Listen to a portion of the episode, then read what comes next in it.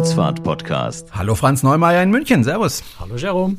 Und mit Jerome Brunel in Horb am Neckar. Und wir haben heute wieder einen Studiogast. Ähm, Stefan Wintermeyer ist nochmal bei uns. Er ist Podcaster, war schon mal zu Gast bei uns. Herzlich willkommen auch dir, Stefan. Hallo. Hallo Jerome, hallo Franz. Hallo Stefan. Wir sprechen heute über ein, ein, ein etwas kniffliges Thema, würde ich mal sagen, aber es muss mal drüber gesprochen werden. Franz, du gehst gerne auf Schiffe, ähm, du berichtest von dort und natürlich äh, kannst du das nicht alles aus eigener Tasche bezahlen, sondern wenn du auf so ein Schiff gehst, dann wirst du von der Reederei eingeladen. Das heißt, die Kosten, die dabei entstehen, ähm, die musst du nicht selber tragen. Jetzt ist halt einfach die Frage, so ganz grundsätzlich, und die wird ja auch immer wieder mal gestellt, kann man dir denn trauen, wenn du da von so einem Schiff berichtest? Oder sagst du dir dann, na ja, also äh, die haben mir ja alles bezahlt und das Essen war auch sehr lecker und die Anreise und so weiter. Dann berichte ich auch positiv über die und das, was so negativ ist, das lasse ich dann halt so mal unter den Tisch fallen. Wie ist das bei dir, Franz? Kann man dir trauen? Das hoffe ich doch, ja, natürlich kann man mir trauen. ähm, das ist letztendlich meine Geschäftsgrundlage. Ja, also äh, ich schreibe, wir, wir, wir podcasten, im Podcast machen wir ja nichts anderes, die Reisen sind ja auch Grundlage unserer, unserer Podcast-Episoden. Äh, ich schreibe als Journalist äh, hauptberuflich über diese Themen und äh, lebe von der absoluten Glaubwürdigkeit, dass das, was ich da berichte, nach bestem Wissen und Gewissen so ist, wie ich es berichte.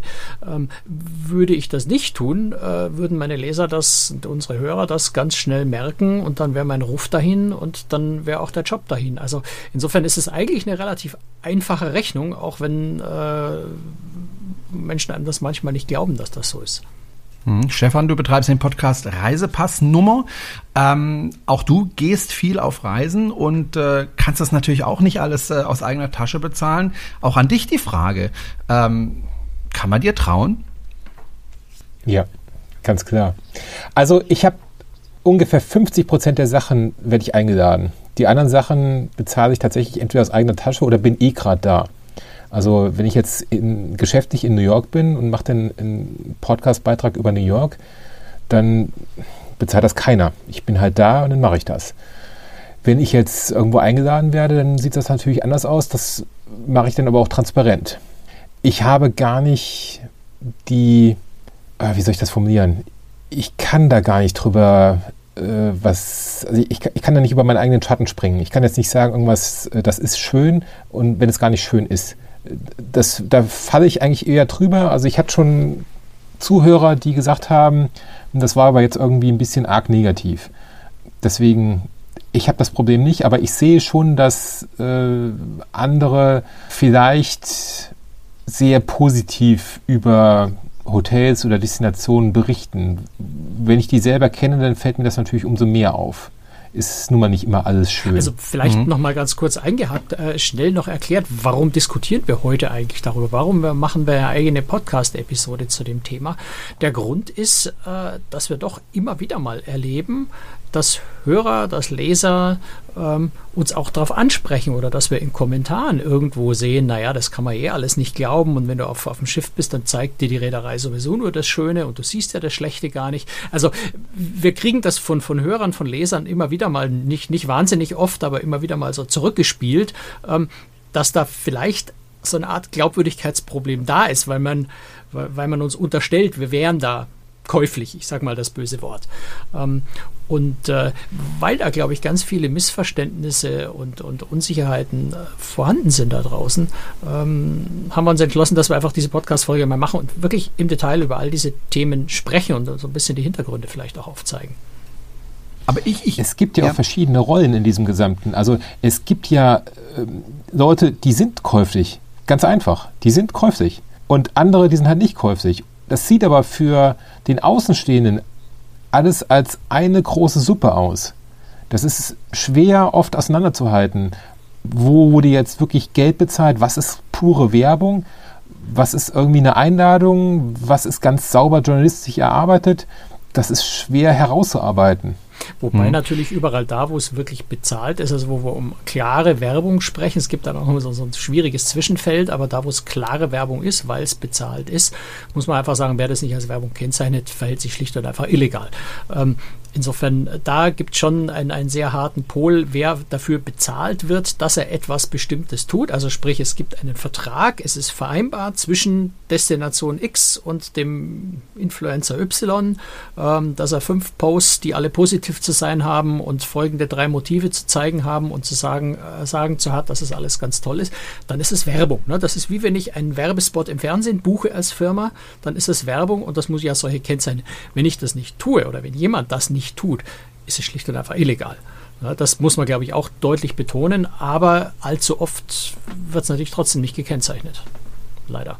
Ich glaube nicht, dass das Problem die, die Werbebezeichnung ist, sondern ich glaube, dass das Werbe-Hashtag, sage ich mal, so häufig jetzt schon eingesetzt wird, dass das A gar nicht mehr gesehen wird und B setzen das auch viele quasi so per Default ein und das macht gar keinen Unterschied. Das, das Hauptproblem ist, dass ich schon auf gleichen Reisen war wie, ich sage jetzt mal Influencer, ich versuche es wertneutral zu sagen, und die haben eine ganz andere Reise berichtet, als ich sie erlebt habe. ja. mit Werbetag oder nicht, das ist dann egal. Also das, das Werbetag würde ich an der Stelle nicht so übertre äh, übertreiben. Das ist nicht so, dass das jemand auf Instagram sieht und deswegen dann automatisch sagt, ah ja, okay, das wird wahrscheinlich gar nicht so sein, da steht ja Werbung drunter.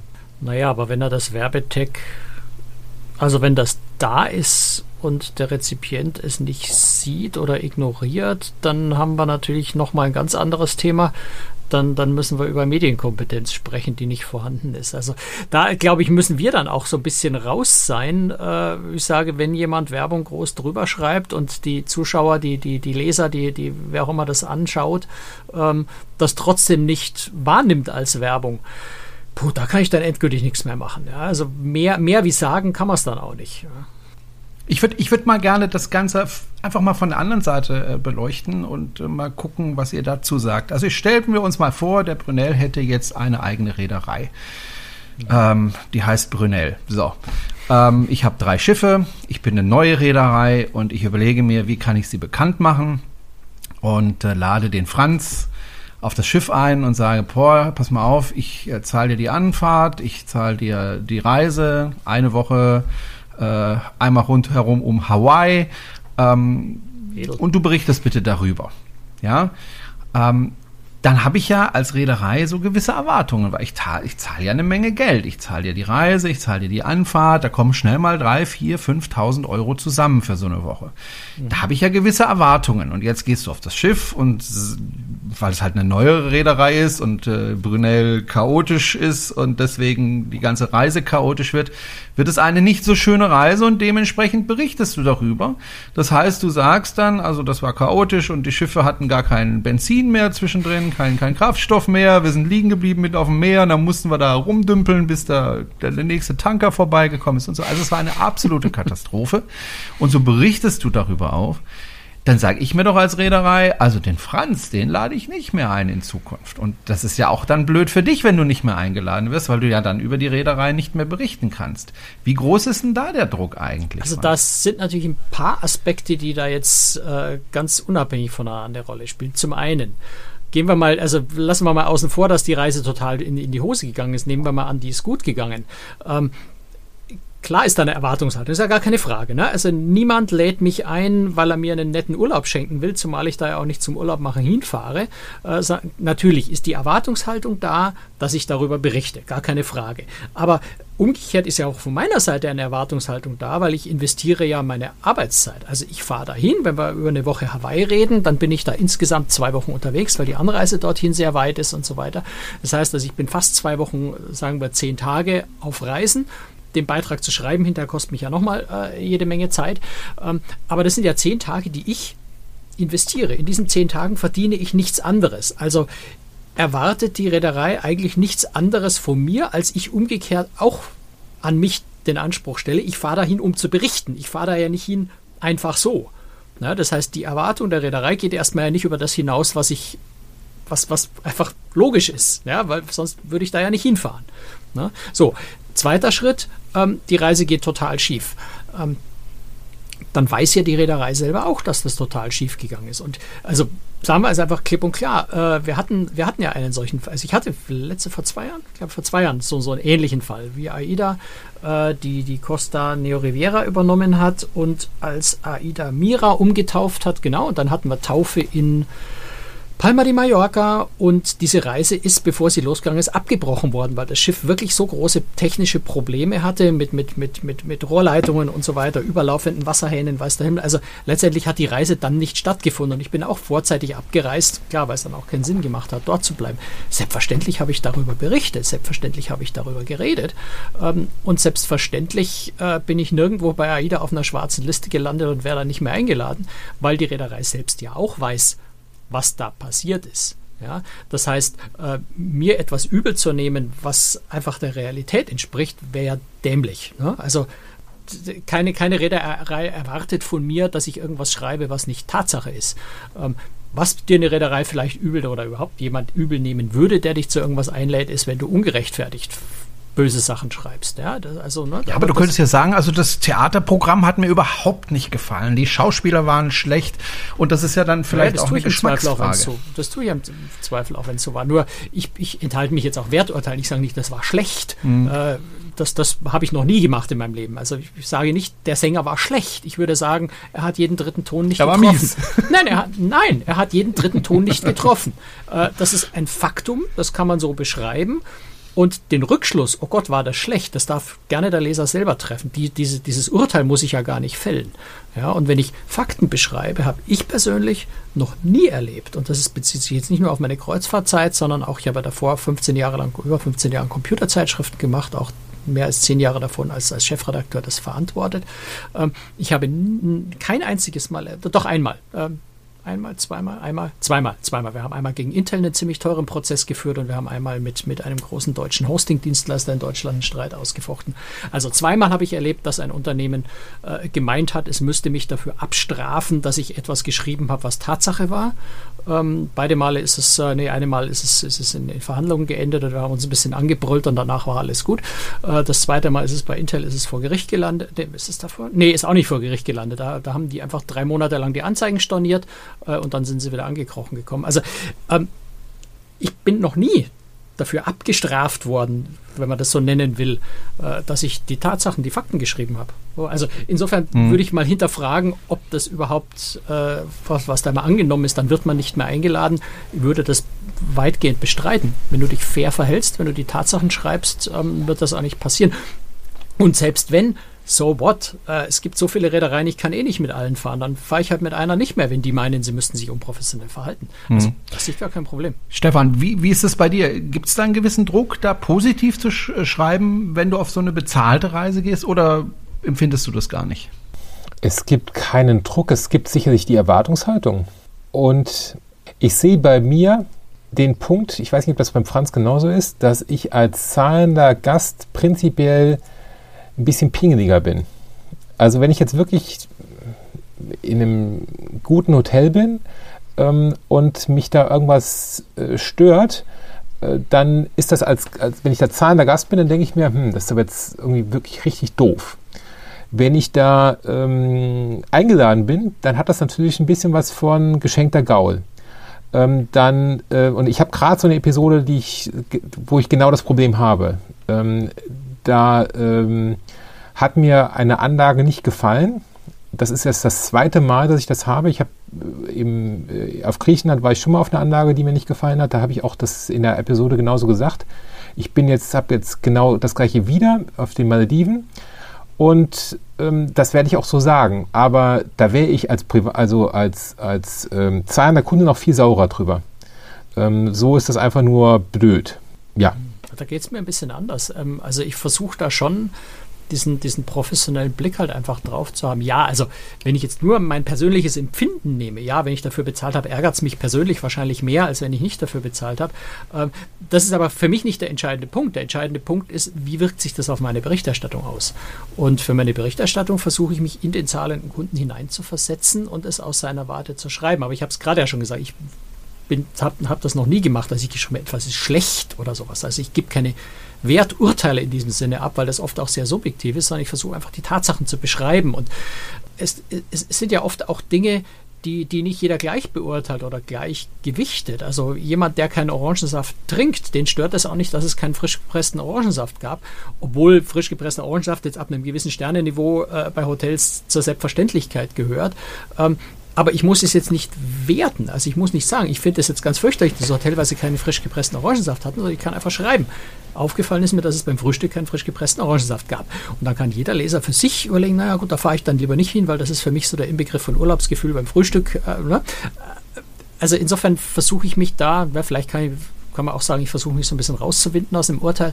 Äh, ich versuche die Fakten zu beschreiben, damit der Leser sich das Urteil bilden kann. Und dann ist es relativ einfach, das unter einen Hut zu bringen, egal ob ich das nur bezahlt habe oder nicht. Es ist einfach Faktum, der Saft ist nicht da, fertig. Ich glaube, du musst aber dann auch der Fairness halber vergleichen deinen Status, den du hast. Also wenn du jetzt irgendwie was Negatives schreibst, dann wird das für dich keine Konsequenzen haben wirtschaftlicher Art. Wenn jetzt aber ein Influencer, der vielleicht gerade erst, weiß nicht, ein halbes Jahr da ist, wenn der sowas macht, vielleicht gerade erst damit angefangen hat, vielleicht ist das dem seine erste Reise, dann wird er anders darüber denken. Das kann und sein, ja. dann, dann wird er, und ich, ich finde das blöd. Ich finde das auch eine, das ist für mich so eine, so eine negative Spirale, weil dann sagt der nächste Influencer wieder toll oder Blogger oder sonst was. Also wir haben ja ganz verschiedene Rollen hier. Und du hast ja ähm, quasi, du bist ja auf dieser, auf dieser Skala in einem Extrem und da gibt es ja dann noch andere auf der, auf der anderen Seite der Skala, die wieder ganz woanders unterwegs sind. Und die würden ja quasi alles schön machen, Hauptsache, dass sie Content haben. Nein, ich, ich, ich glaube, da ist eine Annahme dahinter, die zumindest zum Teil so nicht stimmt. Also die Annahme, die dahinter ist, ist, dass die PR-Seite, sagen wir mal, die nehmen da die Unternehmensseite, die PR-Seite, die Marketing-Seite, die dich einladen oder die, die wollen, dass du über das Produkt schreibst, ist letztendlich egal, ob über eine Reise oder über, über, über, über eine Bratpfanne. Ne?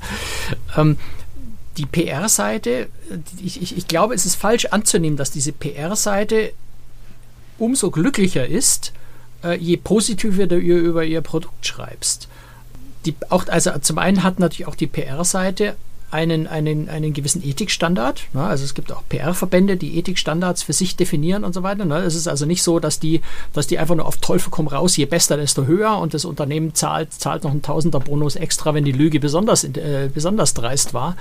Ähm, sondern auch PR hat äh, in den meisten Umfeldern ja ähm, die Idee und den Anspruch, zwar natürlich so nett wie möglich ist darzustellen, keine Frage. Das steht man als Journalist und als PR auf unterschiedlichen Seiten, ähm, aber in der Nähe der Realität zu bleiben. Äh, weil auch die PR hat ja nichts davon, wenn überall promotet wird. Produkt XY ist Ultraluxus, absolut sensationell, da musst du unbedingt hin, dann kommst du hin und da ist eine schreckliche Bruchbude. Das tut ja auch dem Image des Unternehmens fürchterlich weh, wenn Erwartungshaltungen geweckt werden, von wem auch immer, ob jetzt über Werbung oder über Berichterstattung, über was auch immer. Äh, es, es, tut ja auch dem Produkt nicht gut, wenn du dem Produkt äh, etwas Falsches in der Öffentlichkeit vermittelst. Insofern äh, ist, glaube ich, so diese Grundannahme, PR will immer nur das, das, das, das, das Hochgejubelste, was nur irgendwie geht, haben, äh, halte ich nicht, nicht, nicht immer für zutreffend. Außer wir reden über, über Werbe, über Influencer-Verträge, wo von vornherein festgelegt wird, dass diese Aufgabe zu erfüllen ist, der Influencer dahin zu gehen hat und folgende positive Aspekte äh, nach vorne zu kehren hat. Aber das ist dann Werbung, keine Berichterstattung. Mein Lieblingsbeispiel aus dem Thema ist immer Autovergleich BMW, Mercedes, Audi in der gleichen Kategorie im deutschen Fernsehen, Radio, Printmedium, sonst was. Ich habe noch nie gelesen, dass da einer gesagt hat, das eine Auto ist aber richtig scheiße.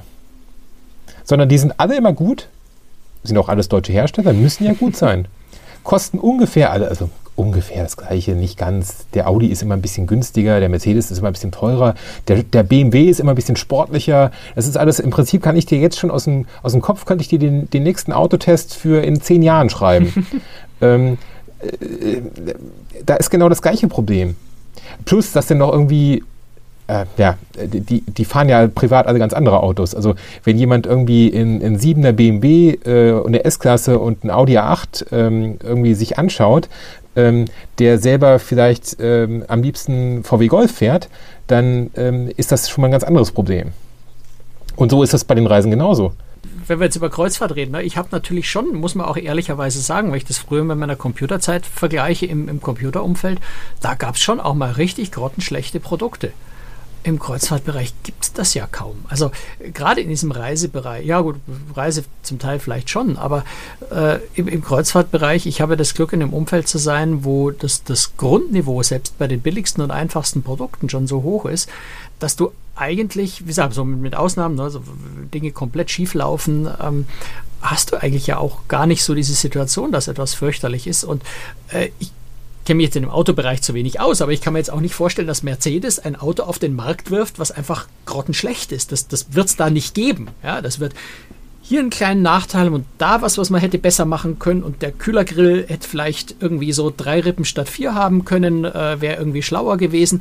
Aber so richtig was Schlechtes gibt es in ganz vielen Umfeldern ja eigentlich auch gar nicht. Und da, da ist vielleicht auch so ein ganz schwieriges Problem, dass ein, ein, ein Rezipient, ein Leser, ein Hörer die Erwartung hat, dass harte Kritik geübt wird. Ne? Das ist auch so ein bisschen deutsches Phänomen, äh, spielt auch eine Rolle, ähm, dass nur glaubwürdig ist, was aggressiv ist. Glaubwürdig ist nur, wenn es negativ ist, wenn es aggressiv ist, wenn jemand angegriffen wird, dann glaubt man demjenigen, der angreift. Wenn jemand was Positives sagt, na, der ist gekauft.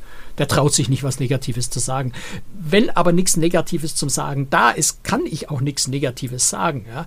Und insofern tue ich mich da so ein bisschen schwer ne, einzuschätzen, wird jetzt, wird jetzt BMW gegenüber Tesla wirklich äh, freundlicher behandelt oder nicht, ähm, ich nicht beurteilen kann, ob da jetzt nur was dahinter ist. Ne? Das, das ist vielleicht die andere Schwierigkeit für den, für den Hörer, für den Leser, so ein bisschen einzuschätzen. Was ist nur Sache? Aber, und, und da sind wir wieder bei dem anderen Punkt, den ich vorhin schon mal angesprochen habe, der Hörer, der Leser kann ja dieses Produkt anschauen. Also wenn ich über ein Kreuzfahrtschiff schreibe äh, oder schreibe oder wir darüber reden, dann ist nächsten Monat sind 30, 40 äh, unserer Hörer, 100 meiner Leser sind ja in den nächsten Monaten auf diesem Schiff. Die sehen ja, ob das, was ich da geschrieben habe, stimmt oder nicht. Und wenn ich äh, sage, das Steakhouse hat die besten Steaks, die man sich nur vorstellen kann, und der kommt da hin und kriegt Schuhsohlen, dann ist meine Glaubwürdigkeit dahin. Ja, da kann ich so viel behaupten, dass das Steak noch so sensationell war, wie es ist. Mir glaubt kein Mensch mehr in der Zukunft irgendwas. Also insofern gibt es ja da auch so ein natürliches Korrektiv. Dort, wo Menschen, die mir zuhören oder lesen, das nachprüfen können, gibt es überhaupt kein, kein, kein, keine Handhabe, dass ich was Falsches schreibe, weil das überprüfbar ist. Ja, natürlich kann man in, Tendenz etwas positiver schreiben, als es vielleicht ist und sich dann hinterher rausreden, war halt Tagesform des Kochs. Aber so dieses Grundsätzliche, ein, schlechtes Steak als das Beste der Welt zu bezeichnen oder andersrum, das funktioniert ja nicht, weil es nachprüfbar ist. Mhm. Aber wie kann ich denn als ganz normaler Mensch, der Medien konsumiert, als da wären äh, Podcasts oder als da wären äh, Instagram oder TikTok oder YouTube oder Webseiten. Wie kann ich denn herausfinden oder kann ich das überhaupt herausfinden, wer arbeitet journalistisch, ethisch korrekt? und wer tut es eben nicht. Also man kann es immer rausfinden, das ist mir schon klar. Aber wer macht sich denn die Mühe, das dann auch zu tun? Also ich habe, ich bin kürzlich in TikTok gewesen und bin zufällig über über ein Video von von Stefan gestolpert. Ja, also ohne dass ich danach gesucht hätte. So, da kann ich jetzt natürlich versuchen rauszufinden, wer ist denn dieser Stefan, der dieses Video äh, äh, gemacht hat. Dann kann ich gucken, was hat der für eine Webseite und dann kann ich auf die Webseite gehen, mir die anschauen und schauen, was hat er denn da so gemacht. Das gleiche mit dir, Franz. Ähm, aber wer macht sich diese Mühe überhaupt noch? Äh, und inwiefern unterscheiden wir uns in unserer Arbeit denn dann von dem 18-jährigen Mädel, das auf Bali äh, eingeladen ist und da äh, am Strand sitzt und sich da regelt und sagt, wie toll das da ist?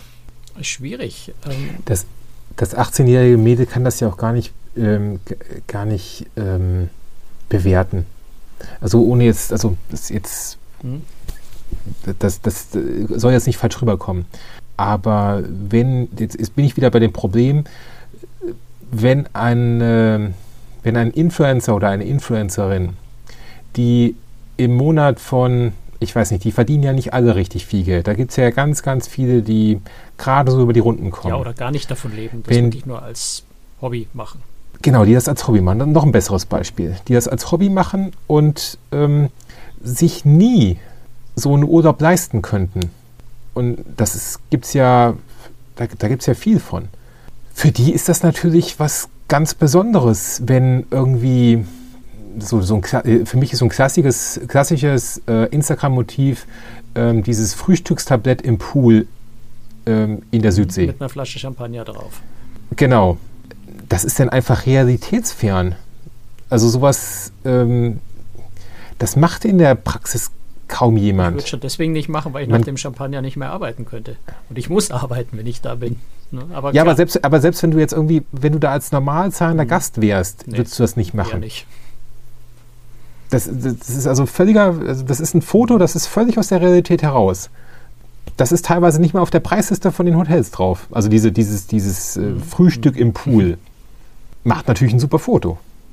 Ja, die Frage ist halt, wie derjenige, der dann oder diejenigen, die dieses Bild anschauen, wie die das wahrnehmen, wie sie damit umgehen, ob sie das als Realität wahrnehmen oder ob sie sich eigentlich völlig bewusst sind, dass äh, solche Influencer halt einfach schöne Bilder produzieren und sich an der Schönheit dieses Bildes ergötzen, ohne dem Irrtum zu unterliegen, zu glauben, dass wenn man dort für 399 Euro inklusive Flug für zwei Wochen hinfliegt, das tatsächlich kriegt.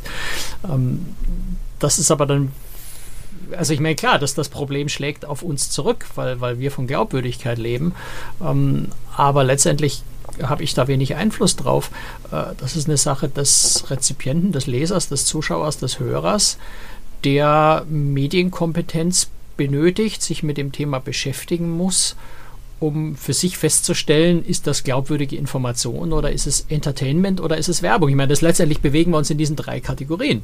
Wir reden über ernsthafte Informationen, Schrägstrich Journalismus, wenn man das so nennen will, aber es ist heutzutage ein bisschen schwierig, weil es auch sehr seriöse Blogger gibt, die sich nicht als Journalisten sehen und ich trotzdem in diese Kategorie einordnen würde, ernsthafte Information, ernstzunehmende, glaubwürdige Information. Dann ist in der Mitte so diese ganze breite äh, Masse Entertainment, ja, wo Infotainment, also der Journalismus so ein bisschen reinspielt von der einen Seite, die Werbung so ein bisschen reinspielt von der anderen Seite, wo aber so diese Unterhaltung im Vordergrund steht, ja, wo gar nicht so wichtig ist, stimmt das nur so genau oder nicht. Es ist einfach ein wunderschönes Bild. Ich kann ein bisschen von Sonnenaufgang äh, mit Champagner träumen. Da ist gar nicht so wichtig, wo das ist und warum das ist und wie viel das kostet. Ich kann einfach träumen, äh, mich unterhalten lassen davon.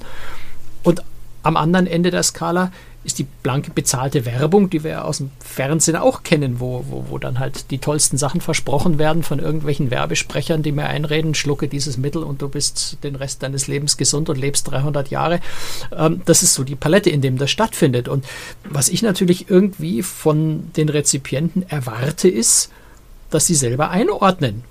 Also sich das angucken und schauen, was ist das eigentlich? Und es spricht ja nichts dagegen, auch Werbung lustig zu finden. Ich finde Werbung manchmal auch ganz lustig und schaue die gerne zum, zur Unterhaltung.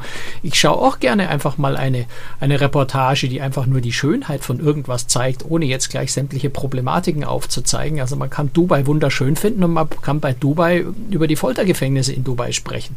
Ähm, so es die denn dort gibt. Persönlich gesehen habe ich sie noch nicht. Insofern äh, fehlt mir die Recherche-Hintergrund dafür, aber es gibt ja viele, die sagen, es ist so. Also, ne, ich, ich, je nach Blickwinkel kann ich Dinge ja auch sehr unterschiedlich beleuchten und als Rezipient muss ich mich damit beschäftigen, mit was habe ich es gerade zu tun. Und da ist vielleicht so das, das, das Kern des Problems ist, dass viele Leute sich damit nicht auseinandersetzen und das alles irgendwie so als dasselbe betrachten, ähm, was natürlich sehr schwierig ist. Naja, Franz, du hast halt die Erwartung, dass dein Hörer, dass dein Leser äh, die Medienkompetenz hat, äh, zu unterscheiden, das ist Werbung, das ist keine Werbung. ja, meine, die muss ich das haben, weil anders kann ich ja nichts dagegen tun. Ja, ja, das Ding ist halt, ähm, früher gab es eben Fernsehen und dann gab es da Fernsehwerbung und die war auch getrennt durch einen Jingle vom üblichen Programm. So, dann ging es weiter, dann wurden plötzlich Dinge in irgendwelchen Shows oder Fernsehen, äh, äh, Fernsehserien oder in Filmen platziert, ja, schön sichtbar. Ja, der, das Aston, der, Aston, auf der dem Martin bei, auf dem bei James Bond. bei James Bond, genau, oder das Nutella-Glas beim Frühstück, und zwar so, dass man den Schriftzug gut sehen kann. Ähm, bei Wetten, das äh, wurden Dinge platziert und so weiter. Übrigens das war nicht schon nur im nicht Positiven, mehr so sondern erkennbar. Auch im Negativen. Die, die Bösewichte haben immer Mercedes gefahren und soweit ich weiß, wurde das zum Teil auch von Mercedes bezahlt. Also Ja, ja, also So, und da war das schon nicht mehr so erkennbar. Jetzt haben wir Internet, jetzt haben wir die ganzen Kanäle, die wir da gesehen haben, und jetzt ist das Ganze, finde ich, noch verwaschener und noch schwerer zu erkennen. Und es ist doch nicht immer Aufgabe des, des Rezipienten, immer jetzt äh, erstmal zu, zu, studieren und erstmal Medienwissenschaft äh, zu studieren, damit er unterscheiden kann, also das ist jetzt Werbung, das ist jetzt keine Werbung und das könnte vielleicht Werbung sein und das aber vielleicht auch nicht. Ähm, ich finde das Ganze sehr, sehr schwierig äh, auseinander zu klamüsern, ehrlich gesagt. Und ich weiß nicht, ob man wirklich erwarten kann von dem normalen Zuschauer, ähm, klar, das ist dann auch wieder eine Bildungssache. Also ich denke da auch an meine Schüler, die sind an der Hauptschule, ähm, denen versuche ich Medienkompetenz beizubringen. Mit welchem Erfolg? Naja, weiß ich nicht, aber ähm, ich kann mir auch da vorstellen, dass es die auch schlicht und ergreifend nicht interessiert, ob das jetzt Werbung ist oder nicht. Hauptsache, sie bekommen die Bilder zu sehen und Hauptsache, sie kriegen da einen schönen Traum vorgeführt, ja. dem sie nacheifern könnten und dann da auch vielleicht mal hinreisen könnten. Ja? Also ich finde das sehr, sehr schwierig. Also den allermeisten Menschen wird nicht bewusst sein, was PR überhaupt ist. Das wird so also Marketing, das ist noch relativ klar. Also das, ich glaube, Marketing werden die meisten verstehen. Aber wirkliche PR-Arbeit ist etwas, was für jemanden, der nicht damit zu tun hat, unsichtbar. Ja, deswegen ist es, glaube ich, unsere Aufgabe, das bis zu einem gewissen Grad offen zu legen. Ja, also meine, ich, ich tue das am Blog ja und auch im Podcast erwähnen wir, wenn ich irgendwo auf Einladung unterwegs war. Äh, ich habe bei mir im Blog ganz oben, also ganz oben, direkt unter der Überschrift, also zwischen Bild und, und, und Vorspann, äh, stehen bei mir die Hinweise. Da schreibe ich jetzt nicht Romane, sondern da, da gibt es dann eben einen Link, der, der zum Beispiel Information und Werbung heißt. Ähm, wenn ich da drauf klicke, dann bekomme ich die Informationen, wie dieser Beitrag zustande gekommen ist, wo dann eben zum Beispiel drinsteht, diese Reise, äh, auf, auf dieser Reise fuhren wir auf Einladung von, von Reederei XY oder welche Informationen in diesem Zusammenhang äh, eben relevant sind. Wurde ich dafür bezahlt? Also ich hatte zum Beispiel eine Kooperation mit der Meyerwerft vor zwei Jahren, äh, wo wir ein paar Beiträge, wo ich Interviews dort geführt habe zu technischen Themen, eigentlich würde ich so als Journalist ganz normal auch so machen, aber in dem Fall war es eben bezahlt, dann steht an dieser Stelle das Wort Werbung. Und wenn da jemand auf das Wort Werbung klickt, dann äh, bekommt er dort die Zusatzinformation, dieser Beitrag entstand aufgrund einer bezahlten Kooperation. Äh, die Meyer Werft hat dafür bezahlt, dass ich diesen Menschen interviewe äh, und diesen Beitrag hier veröffentliche. Ähm, das ist das, was wir leisten können. Das, was ich von meinem Leser erwarte, ist, dass es zumindest so weit dafür interessiert, dass er das dann auch liest. Ja, weil mehr wie hinschreiben kann ich es nicht. Wenn jemand sagt, lese ich aber nicht, da bin ich mit meinem Latein am Ende. Ja, äh, sehe ich genauso, aber ich, äh, ich kann es jetzt nicht beweisen. Das ist jetzt zum Bauchgefühl. Ich glaube, dass wir da in der Minderheit sind. Auch in der Minderheit vom, vom Produzieren von Content.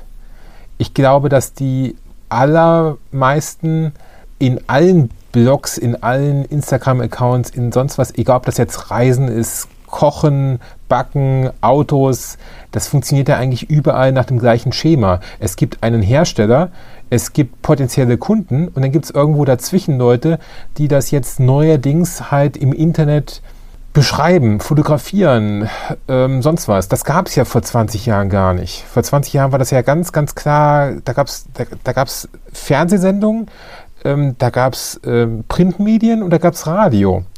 Und das war alles auf einem ganz anderen, ähm, äh, ich möchte jetzt sagen, intellektuellem Niveau, aber auch auf einem ganz anderen äh, Niveau, dass man äh, da auch äh, ein anderes Selbstverständnis hatte. Bin mir gar nicht sicher, ob das Und, so ein neues Phänomen ist. Wenn du so, so Modezeitungen von vor also ich stimme dir schon zu, es ist natürlich deutlich verschärft und es ist deutlich noch schwieriger zu, auseinanderzuhalten. Aber wenn du dir Modezeitschriften von vor 20, 30 Jahren anschaust, dann waren dort auch schon die ersten 20, 30 Seiten waren Produkte. Hübsche Kleidchen, hübsche Handtäschchen, hübsche, äh, möchte ich gar nicht despektierlich sagen, ich bin nicht der, der, der Rezipient für Modeheftchen, aber ähm, da waren da vorne auch eine ganz lange Strecke, wo Produkte vorgestellt wurden. Und auch das war nichts anderes als von, von so diese, dieses Konglomerat, was du gerade beschrieben hast. Ne? Presseabteilung, PR-Stelle, schickt diese Kleidchen an die Redaktion. Die Redaktion findet die ganz schön, schreibt was drüber.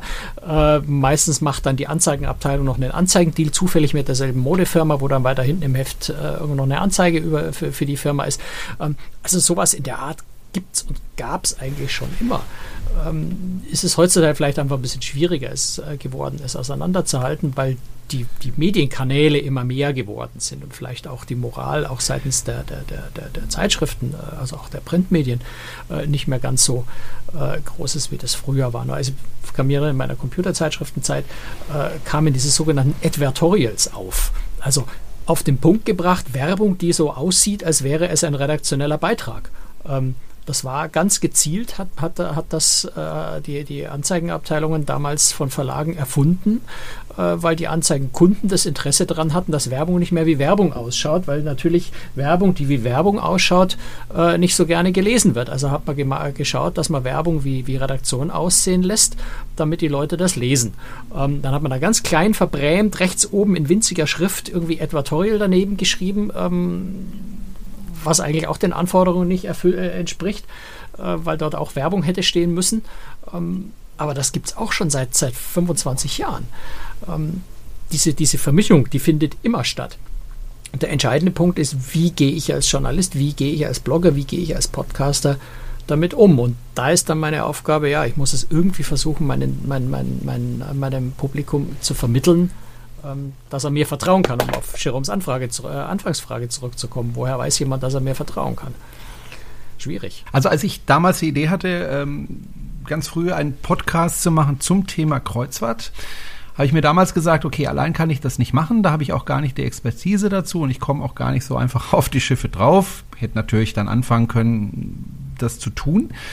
Aber dann habe ich mich auf die Suche begeben nach jemandem, der das mit mir zusammen machen kann. Und ich habe das ja schon öfter hier in dem Podcast gesagt. Ich habe mir da viele verschiedene Seiten angeschaut. Ich habe mir auch YouTuber angeschaut. Und äh, ich habe mich äh, sehr, sehr konkret für einen interessiert, nämlich für den Franz, weil mir dann einfach auf der Seite von ihm aufgefallen war, es ist eine sehr journalistische Seite und äh, arbeitet da sehr genau. Und ähm, das hat mir sehr imponiert. Auf der anderen Seite, Franz, vielleicht nochmal die Frage an dich. Ähm, du verdienst ja Geld mit deiner Seite, also du lebst davon. Das ist sozusagen, oder nicht nur sozusagen, das ist dein Beruf. Wäre es für dich nicht einfacher, Geld zu verdienen, wenn du eben nicht so journalistisch arbeiten würdest, sondern mehr so, ähm, ja, bezahlte Beiträge und so weiter und so weiter. Machst du dir das Leben damit nicht auch auf der anderen Seite auch schwerer? Ich, ich weiß nicht, ob das so ist. Also vielleicht. Ich ähm, habe mich für den Weg entschieden, weil mein Kapital die Glaubwürdigkeit ist. Also mein Geschäftsmodell funktioniert, weil ich Glaubwürdigkeit habe. Und das gilt sowohl, was die Leser angeht, als auch, das muss man auch ganz deutlich so sagen, auch gegenüber den Reedereien.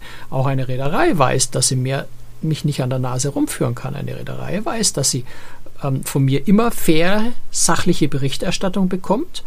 Auf der anderen Seite mir aber auch nicht äh, die Story vom Pferd erzählen muss, äh, weil ich es merke und ich mich sehr ungern hinters Licht führen lassen würde. Also das ist so eine Positionierung, die du haben kannst, ist dich journalistisch unabhängig, neutral zu verhalten, dadurch sehr hohe Glaubwürdigkeit zu haben.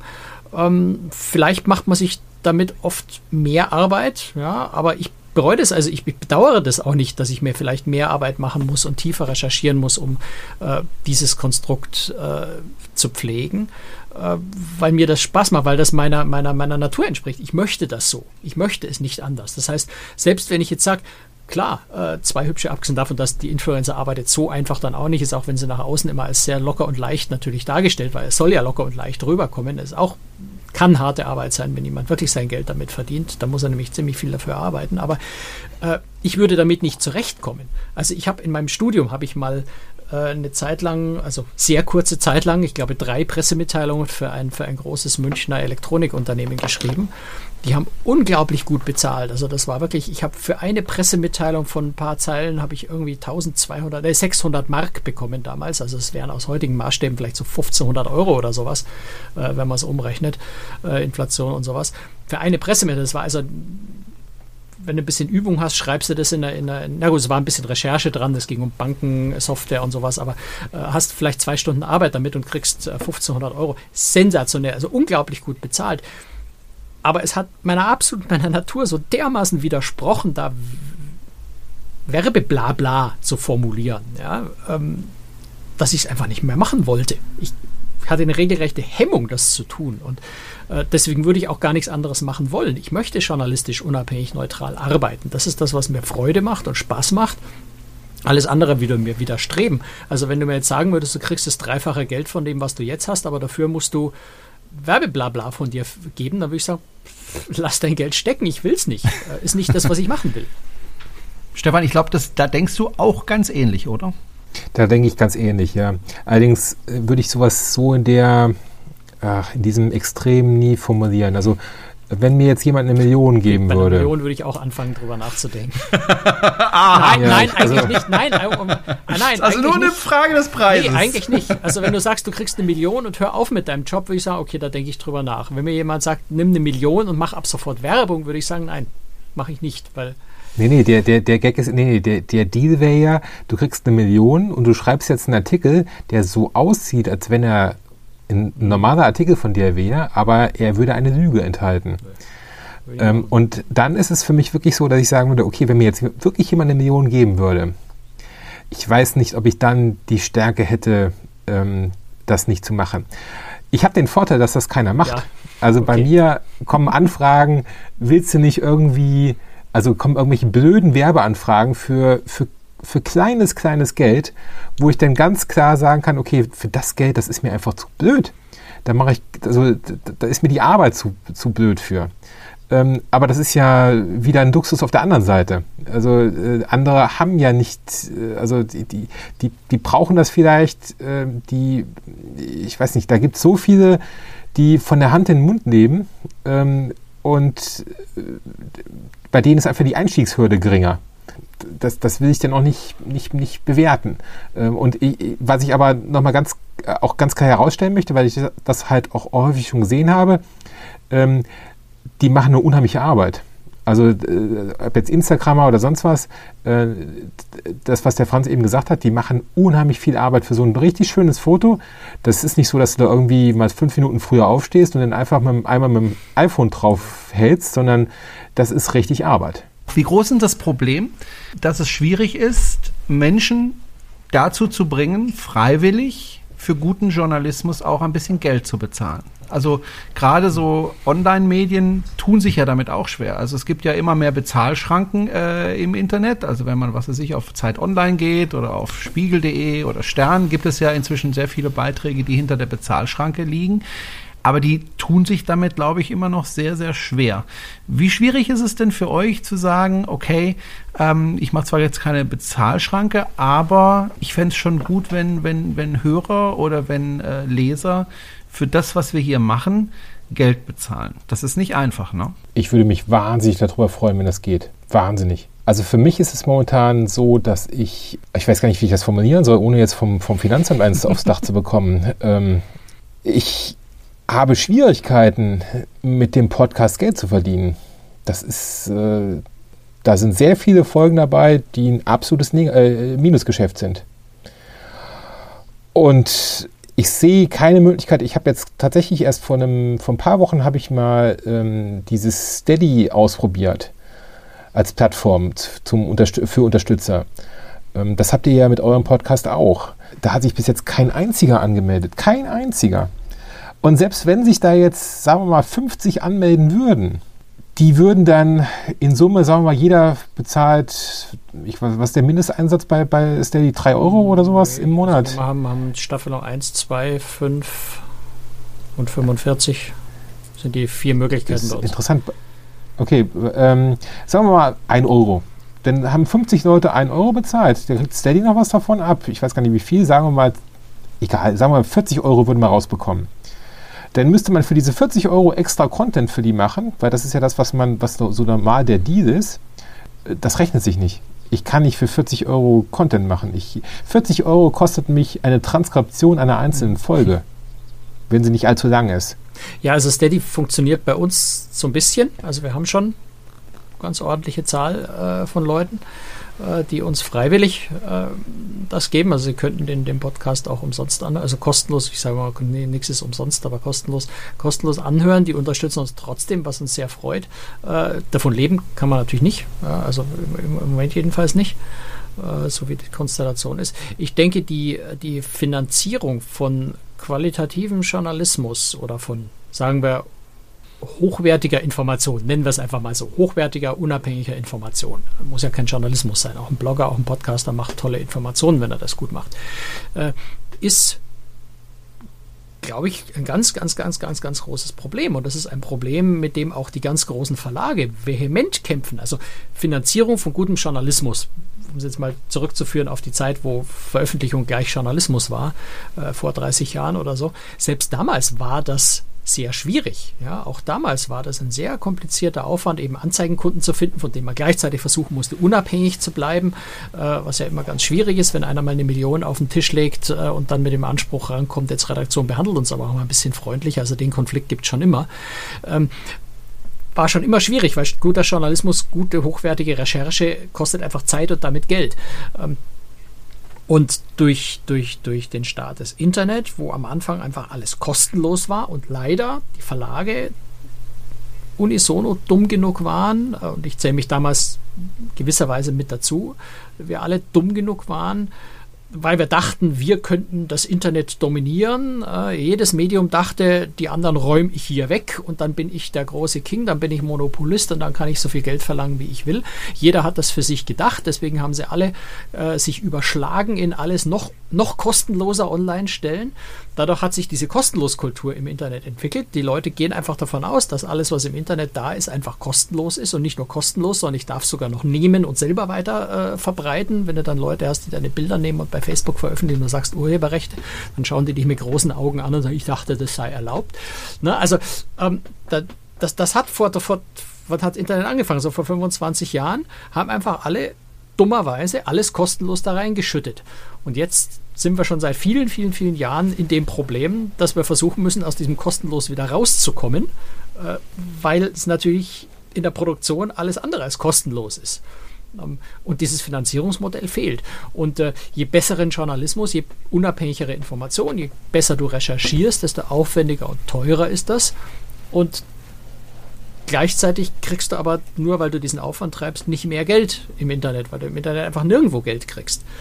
Und das ist ein ganz großes Grundproblem, was sämtliche Medien äh, haben. Und da, da, sitzen wir letztendlich als Blogger, als Podcaster im selben Boot wie, äh, wie, wie Bertelsmann und Gruner und Ja, äh, die genau mit demselben Problem kämpfen, obwohl sie ganz andere Ressourcen haben. Ja, aber natürlich auch wesentlich höhere Kosten bei viel mehr Personalgebäude und so weiter. Also das ist ein bis jetzt nicht gelöstes Problem. Relativ einfach. Ich glaube, es gibt momentan nur einen, der das gelöst hat, das ist die New York Times. Naja, es gibt viele, die irgendwie auf die eine oder andere Weise hier oder da äh, einen Teil der Kosten erlösen. Die New York Times macht das sehr, sehr geschickt. Ich gehöre auch zu den Abonnenten, aber ich zahle im Moment drei Euro im Monat für die New York Times, äh, weil sie für, für Nicht-Amerikaner da extrem günstige Preise haben und auf die Art und Weise ihre Abonnentenzahlen hochgetrieben haben. Also man sieht auch schon daran, ja, eine New York Times gibt mir seinen Content für drei Euro im Monat. Da kann ich, wenn man ehrlich ist, kann ich nur einfach traurig lachen und sagen, für diese Qualität soll ich lächerliche drei Euro zahlen. Da stimmt am System immer noch was nicht. Ja, es ist immer drei Euro, sind immerhin schon mehr als gar nicht. Und ich bin jetzt kein Amerikaner. Ein Amerikaner zahlt mehr im, im, im Stammmarkt. Aber es stimmt an dem ganzen System irgendwas nicht, wenn ich diese Art von Inhalten, die ja wirklich sensationell gut ist, beste Journalismus, den ich kenne, ähm, mit ein paar anderen zusammen, für drei Euro im Monat kriege. Da stimmt was nicht. Und das ist sicher das Kernproblem aller Medien. Also ich glaube, mit Podcast Geld zu verdienen ist grundsätzlich extrem schwierig. Ich kenne nur zwei, wo ich denke, dass sie davon leben können, aber auch nur deswegen, weil sie eben neben ihren normalen Podcasts ähm, auch Podcasts machen, für die sie bezahlt werden, also Firmenpodcasts. Ähm, und damit dann eben das Geld verdienen. Ja? Ähm, aber ich glaube, es ist unheimlich schwierig, ähm, mit Podcasts Geld zu verdienen. Wie entscheidet ihr eigentlich, worüber ihr berichtet? Also über die Reederei X oder über das Hotel Y? Wie ist da der Entscheidungsprozess bei euch? Bei mir ist ziemlich viel Zufall dabei. Da ich ja 50 Prozent der Episoden aufnehme bei Zielen, wo ich eh gerade bin, meistens beruflich, kann ich mir das gar nicht aussuchen. Also wenn ich jetzt irgendwie auf einer Konferenz in Südafrika bin, so war es tatsächlich, dann mache ich auch eine Folge über Südafrika. Ähm, das habe ich aber vorher nicht überlegt, okay, ist das eine gute Destination? Das ist eine traumhafte Destination, aber das ist ein anderes Thema.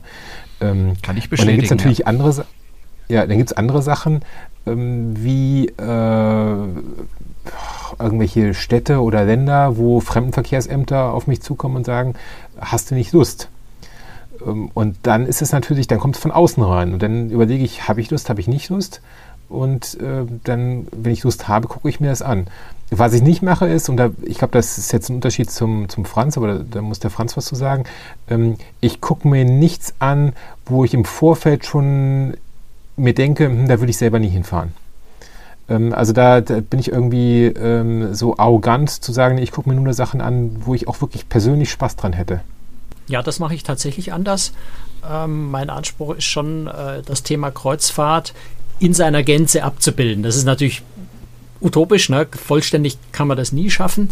Ähm, und äh, ja, zum Teil suche ich mir das unter Anführungszeichen selber aus. Also ich habe schon so eine, so eine grob Planung im Kopf, äh, dass ich sage, ich möchte ausgewogen. Ich möchte mal eine, eine Massenmarktreederei mit ganz großen äh, Schiffen, die sehr günstig fahren. Ich möchte am anderen Gegenpol möchte ich mal eine Expedition äh, oder ein Luxusschiff machen. Ich brauche einen Premium-Markt dazwischen. Ähm, also um so diese ganze Palette einfach der Kreuzfahrt zu zeigen und abzubilden ähm, und, und da Schwerpunkte zu setzen. So, soweit meine Vorstellung und dann versuche ich das in Einklang zu bringen mit, ja, es kommen sehr viele Einladungen rein von den Reedereien äh, und ich muss dann eben, äh, ich habe eher so das Luxusproblem, dass ich, dass ich mehr Einladungen habe, als ich annehmen kann. Äh, insofern da dann nach diesem, dieser, dieser Grundidee, wo setze ich meine Schwerpunkte, wie muss ich die Verteilung so machen, dass ich äh, den, den Markt ausgewogen abdecke, äh, mir die Dinge aussuche, die unter dem Aspekt am besten reinpassen. Für mich spielt es keine wirkliche Rolle, ob mich persönlich dieses Produkt jetzt nur besonders anspricht oder nicht. Ich bin insgesamt gern auf dem Meer und das, alle Schiffe sind da. Insofern ist schon mal die Grundvoraussetzung da. Äh, aber ich entscheide jetzt nicht, dass ich sage, okay, da gibt es Champagner, dann nehme ich jetzt lieber die Luxuskreuzfahrt, äh, weil das total cool ist, sich vom Butler bedienen zu lassen. Persönlich nicht mein Lebensstil, brauche ich nicht. Ähm, oder ich gehe zur Massenmarktreederei, weil da fahren die meisten Leute mit. Äh, ja, ist, ist ein Argument für mich, aber jetzt kein entscheidendes. Ähm, und äh, ich, also ich versuche einfach ausgewogen auszuwählen. Aber natürlich ist es in gewisser Weise PR gesteuert. Wenn eine Reederei sagt, nee, wir laden generell keine Journalisten ein äh, und das ist eine Reederei, die relativ teuer ist, dann kann ich das auch nicht privat bezahlen. Dann kommt die ungerechtfertigterweise in der Berichterstattung nicht vor. Da kann ich dann einfach nichts ändern, weil es faktisch nicht machbar ist. Aber ich versuche so eine Situation zu vermeiden und wirklich einfach breit abzudecken. Und zwar unabhängig davon. Und ich persönlich, das jetzt nur vor allem der Geschmack. Mein, mein persönlicher Geschmack ist der, der sollte keine Rolle spielen. Vor allem, ihr seid ja auch erreichbar für den Hörer oder die Hörerin. Das heißt, wenn man da Zweifel hat, kann man euch ja direkt auch ansprechen und sagen, hör mal, wie ist denn das da? Und dann kann man ja miteinander sprechen. Ja, und äh, das ist ja auch eine Form der Kontrolle. Ja, also wenn du an, an, an ein großes Medienunternehmen gehst, da hast du vielleicht Mühe, dann den Journalisten auch zu sprechen, der den Artikel geschrieben hat, beispielsweise. Und finde ich so, auch total wichtig, die, die Musik. Diskussionen. Ja, die Musik ist schon wieder vorbei. Na, dann start sie einfach nochmal. äh, starte, soll ich sie nochmal neu starten? Noch ähm, ja, das war eine super interessante Folge, finde ich. Und äh, ich denke, das Thema werden wir irgendwann mal wieder aufgreifen. Ich glaube, das muss man auch immer wieder mal aufgreifen, einfach äh, um die Standards zu setzen. Ähm, wir haben vorhin über Finanzierung gesprochen und äh, wenn Sie uns helfen möchten, dann können Sie das gerne tun. Äh, wie es geht, finden Sie auf der Webseite äh, von cruestricks.de. Wie kann man dich denn unterstützen? Lieber Stefan? Ja, den Podcast Reisepass nur mal hören und allen davon erzählen. Ja, das machen wir gerne. Also Reisepass heißt der Podcast. Ähm, kann man nee, Reisepassnummer. Entschuldigung, Reisepassnummer, du hast vollkommen recht. Ähm, ein wirklich schöner Podcast. Ich habe reingehört, ein ganz, ganz toller Podcast und ähm, habe ihn auch inzwischen schon abonniert. Sollte man unbedingt tun, ähm, weil man auch einfach merkt, er ist mit viel Liebe und äh, sehr viel Genauigkeit gemacht worden. Und ähm, ja, einfach mal reinhören und dann auch abonnieren am besten. Gut, Dankeschön fürs Zuhören. Dankeschön, Stefan, dass du heute unser Gast warst. Äh, war sehr interessant mit dir und äh, ich denke, das war nicht der letzte Podcast, den wir mit dir gemacht haben, ne? Vielen Dank für die Einladung, hat mir Spaß gemacht. Danke Mach's dir, gut. Stefan. Ciao. Tschüss, Franz. Ciao, Servus. Tschüss.